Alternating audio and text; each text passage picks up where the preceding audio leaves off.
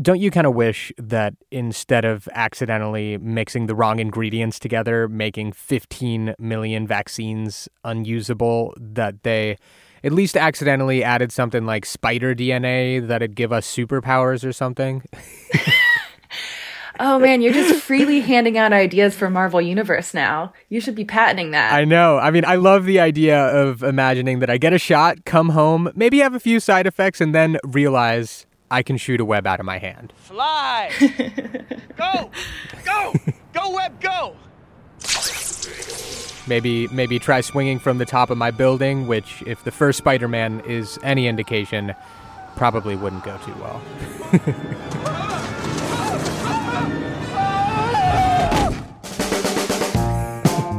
that could actually cause us even more trouble, to be honest, with the reopening of the economy and everything. We've got people figuring this out. Maybe it isn't a good idea. Hey there, Pulse Check listeners. This is Jeremy Siegel, continuing our special series on the coronavirus outbreak. Today, I'm talking with Sarah Owermohle, Politico healthcare reporter and one of the new co authors of our daily Pulse newsletter about a vaccine production snafu that ruined millions of coronavirus shots and what it all means for the US and the world's efforts to get everyone vaccinated. What's interesting is that before this past year, the vaccine world was kind of a like quiet and humdrum space.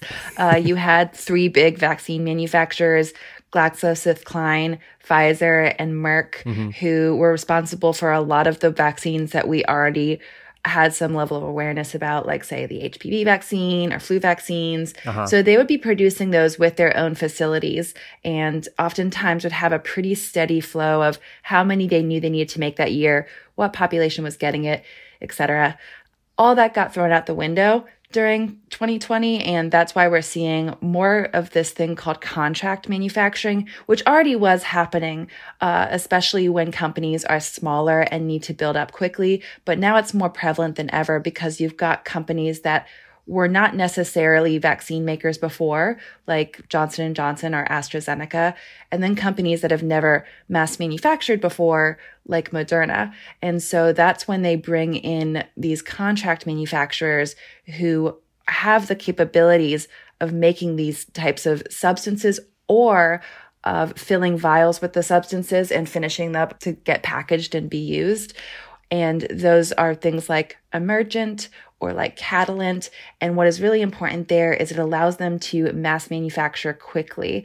The problem is that there's not very many of them that have the capabilities to make vaccine substance. And so that's why you have several manufacturers going to the very same factories to do this. So last week, we learned that one of those contract factories that did have multiple vaccine makers coming to them had this big mishap that was first reported on by the New York Times. Emergent, which is in Maryland, accidentally ruined 15 million coronavirus vaccines at their plant. What exactly happened there? They signed contracts with both Johnson & Johnson and AstraZeneca to supply each of those manufacturers with millions of doses of their vaccines. So before all this happened, Emergent was boasting that they were going to be able to produce 1 billion doses this year. That was going to go a very long way towards hitting US goals, but also towards hitting goals for other countries that are expecting some doses out of these manufacturers, especially, say, AstraZeneca, which has been providing a lot to other countries.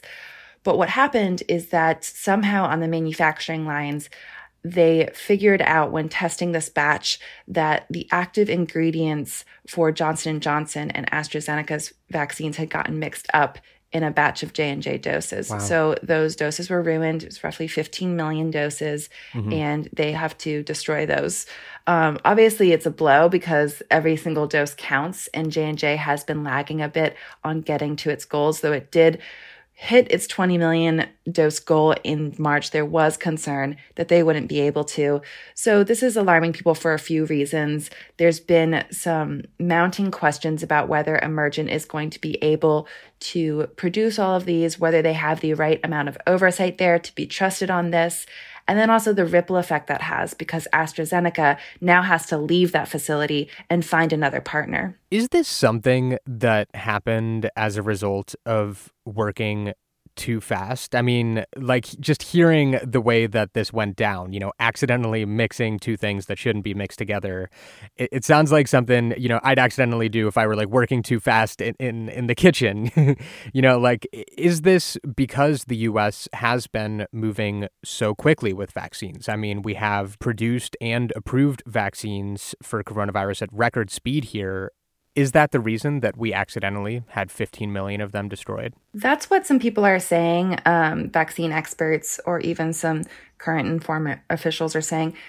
It was almost expected that something like this was going to happen at some point, that we were going to have some sort of mix up. They also say that contaminated doses of vaccines or other medicines do happen when people are producing at factories whether it's in the coronavirus or other times. And that's why you do these batch checks. So it's a combination of this does happen, but also we are in an unprecedented record breaking pace of production right now and two vaccines for different companies are being produced at the same facility which is pretty novel in and of itself that's an unusual thing to go to your you know rushing around the kitchen analogy that's like baking a cake and the entree for dinner at the same time and then you mix up the salt and sugar yeah. like it's just a weird why would you bake your cake and your entree at the same time um, except these are both vaccines uh, and so you know i think there are concerns now about in general producing two vaccines at one plant but then people are saying really this could have been avoided if there was more oversight from those individual companies over the emergent plant mm. What about the federal government's role here? I mean, you had new reporting this week that suggested the federal government, both the Trump administration and then the Biden administration, knew about some potential issues at this plant months before the vaccines were ruined. Could this have been prevented? It's possible. That's what some people have argued to me and my colleague Erin Banco when we've been speaking to them about this this report that was written in June 2020 by a government official did raise some concerns about the level of oversight there and said that there would need to be more in order to ensure quality. I'm paraphrasing on the general conclusion there, but there were suggestions about what needed to be done and about this the oversight specifically that Johnson Johnson could have on its vaccines.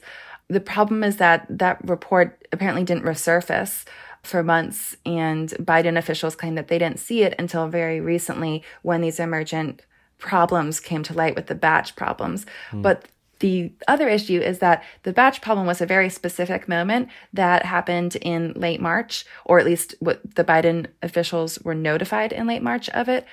There were persistent concerns before this. We found out about inspection issues, oversight, and we know that from things like that June report that was written by uh, a government official. What do you think this whole saga tells us about the way the U.S. is handling vaccination production and some of the, I don't know, not so exciting but super important parts of fighting the virus? Um, like, you know, I didn't even know initially that there were these contract manufacturing plants, but this seems to be a huge part of, of getting these things out the door and into people's arms. Like, what does this whole mix up and the fallout from it tell us about the vulnerabilities that exist in our systems in the US? Well, it tells us that we don't have a ton of capacity to even be making these things. And we know that because people have argued that the only reason companies like Johnson & Johnson turned to Emergent is because practically every other facility that was capable of making what they needed, this vaccine substance, was taken up by other companies, going back to the idea that there were always these three big manufacturers in the vaccine space, Pfizer, Merck, and GSK all three of those were originally in the vaccine race too. So they weren't going to help out others. Hmm. They had their own plans. They were going to do their own thing. Now Merck and GSK have fallen out of the race and they have signed up to help others. So we do have more uh, partners and more factories than we did at this time last year for sure. But this is still going to be a bandwidth issue, especially when we get to the possibility that these manufacturers are going to want to make boosters and variant targeting vaccines. You can't just throw up another production line next to your original vaccine. At some point, you have to find yet another plant or stop production of the original vaccine to turn to the new one. And that's also going to be um, potentially a bottleneck on resources. I want to talk about the ramifications of this with both of the vaccines that were being produced at the emergent production plant um, johnson & johnson and astrazeneca. Let's start with johnson & johnson it's one of the three vaccines that it's approved for use in the U.S. The U.S. is currently ramping up its vaccine availability. President Biden announced this week that we have a new goal of making vaccines available to all adults this month on April 19th. Does this pose a barrier to that? The Biden administration will tell you no, it doesn't, because the doses that were being produced at Emergent weren't authorized for use yet. So they hadn't gotten the FDA clearance to send those doses out. Also, J&J isn't contributing as much to that summer goal as Pfizer and Moderna are. But I think it is fair to say that there are concerns about this because obviously Emergent was factored into J&J's production plans and now we know that Johnson & Johnson has been sending its own people into that facility to try and put things right. So obviously they do want this to have FDA clearance and Emergent does have millions of doses of their vaccine that can still possibly be used and probably are factored into Johnson & Johnson's plans. Hmm. What about AstraZeneca? Um, it hasn't been approved in the US, but it is supposed to be a huge part of the global vaccination effort. You mentioned that the Biden administration is demanding that AstraZeneca not contract with Emergent anymore. What sort of stress does that put on AstraZeneca's production efforts, and, and what does it all mean for vaccinations beyond the US. Right. So the reason that AstraZeneca was told to leave the facility is because they aren't authorized in the US yet. So the logic was that Johnson & Johnson needs to keep its production up as much as possible because they do have goals set for delivering doses. Hmm. Not that AstraZeneca doesn't have those goals, but they haven't even been authorized for US use yet. Mm-hmm. In terms of the impact it could have for the rest of the world, that remains to be seen as well because they were using another contract manufacturer in Maryland, Catalent, to produce doses for the rest of the world. And my understanding is that AstraZeneca is still looking for who might pick up the slack left over from Emergent. So they're ramping down production with Emergent now and searching for a new partner. But like we were saying earlier, it's not always been a very big world of manufacturers in the vaccine space. They're complicated to make. It takes a long time to stand up the processes and the lines and the quality assurance programs. And so you can't just go to a list of plants and say, okay, I'll choose you, you now. Uh-huh. Um, according to a Biden administration official, they do have it narrowed down to two facilities, but we can expect that there will be a gap in AstraZeneca production. Luckily, AstraZeneca has produced somewhere between like 75 85 million doses so far for the US. So they do have a little bit of a stockpile going right now, but now there's questions about even if the US is going to use those and where those are going to be going. Why why are there those questions about whether the U.S. is even going to use them? Well, um, AstraZeneca's very bad week is continuing, um, and uh, what has happened now is those concerns about blood clots, especially in young people, that may be linked to the vaccine have resurfaced because in the UK they've uncovered some data suggesting that maybe about 40 people had this blood clot link. And so that's raised alarms again the European Medicines Agency, the sort of regional drug regulator for the continent, is saying now that while blood clots are extremely rare with use of this vaccine, that maybe there are some concerns. They're acknowledging that there's some concerns. Mm. And whereas US officials were kind of just keeping an eye on it before, I've at least in conversations with people noticed a little bit of a chilling effect on AstraZeneca and saying, you know, how much of a place are they going to have in our national rollout of vaccines, especially when we do have other options and we have enough of those other options as long as J&J production gets back on track that the vast majority of Americans can get vaccinated without AstraZeneca's shot.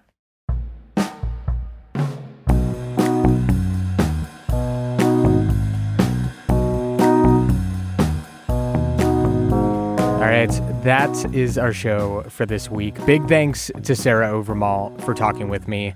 To keep following her coverage of the pandemic, be sure to sign up for the Politico Pulse newsletter, which she co-authors every day at politico.com slash newsletters. Also, subscribe to Pulse Check wherever you're listening if you haven't yet. Pulse Check's senior producer is Jenny Ament, and our executive producer is Irene Noguchi. I'm Jeremy Siegel. We'll see you next time.